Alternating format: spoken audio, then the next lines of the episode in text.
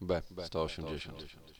Nie poleciłbym tego albumu do przeczytania nikomu. Serio, to jest chyba najgorszy gniot, jaki w ostatnich latach miałem w rękach. Granta Morrisona chyba mocno pogrzało, chociaż kiedyś faktycznie potrafił pisać niezłe scenariusze.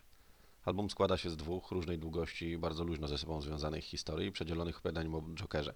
Nie wiem, czy to opowiadanie to nie jedyny dobry element tego komiksu. Pierwsza część to telenowela dla kretynów. Nagle pojawia się Talia, oznajmiając Bruce'owi, że mają synka, więc Wayne, niewiele myśląc, zabiera dzieciaka do jaskini. Pozwala mu zmaltretować Alfreda i prawie zabić Tima, a następnie przy pomocy batrakiety batkosmicznej, ale nie zespolonej Damianowo-Batmanowej, udają się na wyspę Gibraltar. Dobrze słyszeliście, na wyspę. Aby Talia mogła porozmawiać z Batmanem, bo przecież przy ich poprzednim spotkaniu nie mogła tego zrobić. Przy okazji udaje jej się prawie zabić dzieciaka, wystawiając go na atak brytyjskich torped. Grant snuje swoją opowieść dla skretyniałych w sposób y, mało misterny. Powiedziałbym, że nawet mało ją snuje, bo są w niej spore dziury. Pomijam wręcz fakt, że całość ma wypisane na starcie wielkimi literami Jestem małym kawałkiem wyrwanym z jakiejś całości, przez to czasem nie bardzo wiadomo o co chodzi.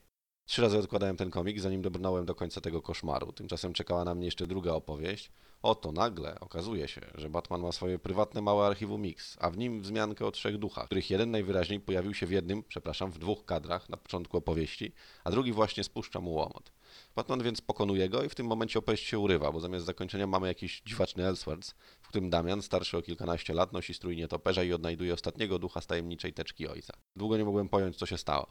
Chyba się zestarzałem, albo jestem, nie wiem, za inteligentny na czytanie komiksów, bo ten album to potok bredni. Wygląda tak, jakby Grant pożarł swoją kolekcję Batmanów z dawniejszych lat, a potem zwymiotował ją z dużą czkawką w napadzie pląsawicy Huntingtona. Przez co kawałki tego wyżygu rozrzucone są bez ładu i składu, gdzie popadnie. Zapomnijcie o Bane'ie, zapomnijcie o Ra's al Ghulu, zapomnijcie o Jokerze. To są milusie pikusie w porównaniu z największym adwersarzem Batmana wszechczasów, panem jaśnie oszalałym scenarzystą.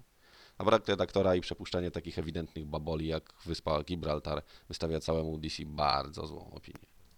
Graficznie jest tak, jak to teraz bywa. Dużo ruchu, dużo detali, dużo kolorów, mnóstwo bardzo ładnych, dynamicznych, nieczytelnych kadrów. Kubert chce być chyba taki jak Jim Lee, ale mimo, że jest bardzo dobry, to Jimem Lee nie będzie. Wolałbym, żeby miał swój własny styl, ale to chyba za duże wymagania. Wolałem go z czasów, jak rysował X-Men. Tutaj za bardzo się zmanierował i miejscami nie wiadomo o co chodzi w rysunkach. Kolorystycznie bardzo dobrze, bez zbędnych wodotrysków, przyzwoita robota. Od strony graficznej ten album nieźle się broni, bo jest po prostu dobrym rzemiosłem. Niestety tylko od graficznej.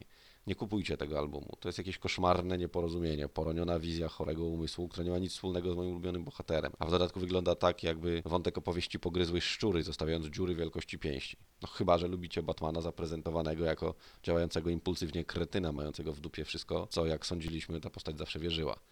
Pozdrawiam. Godaj.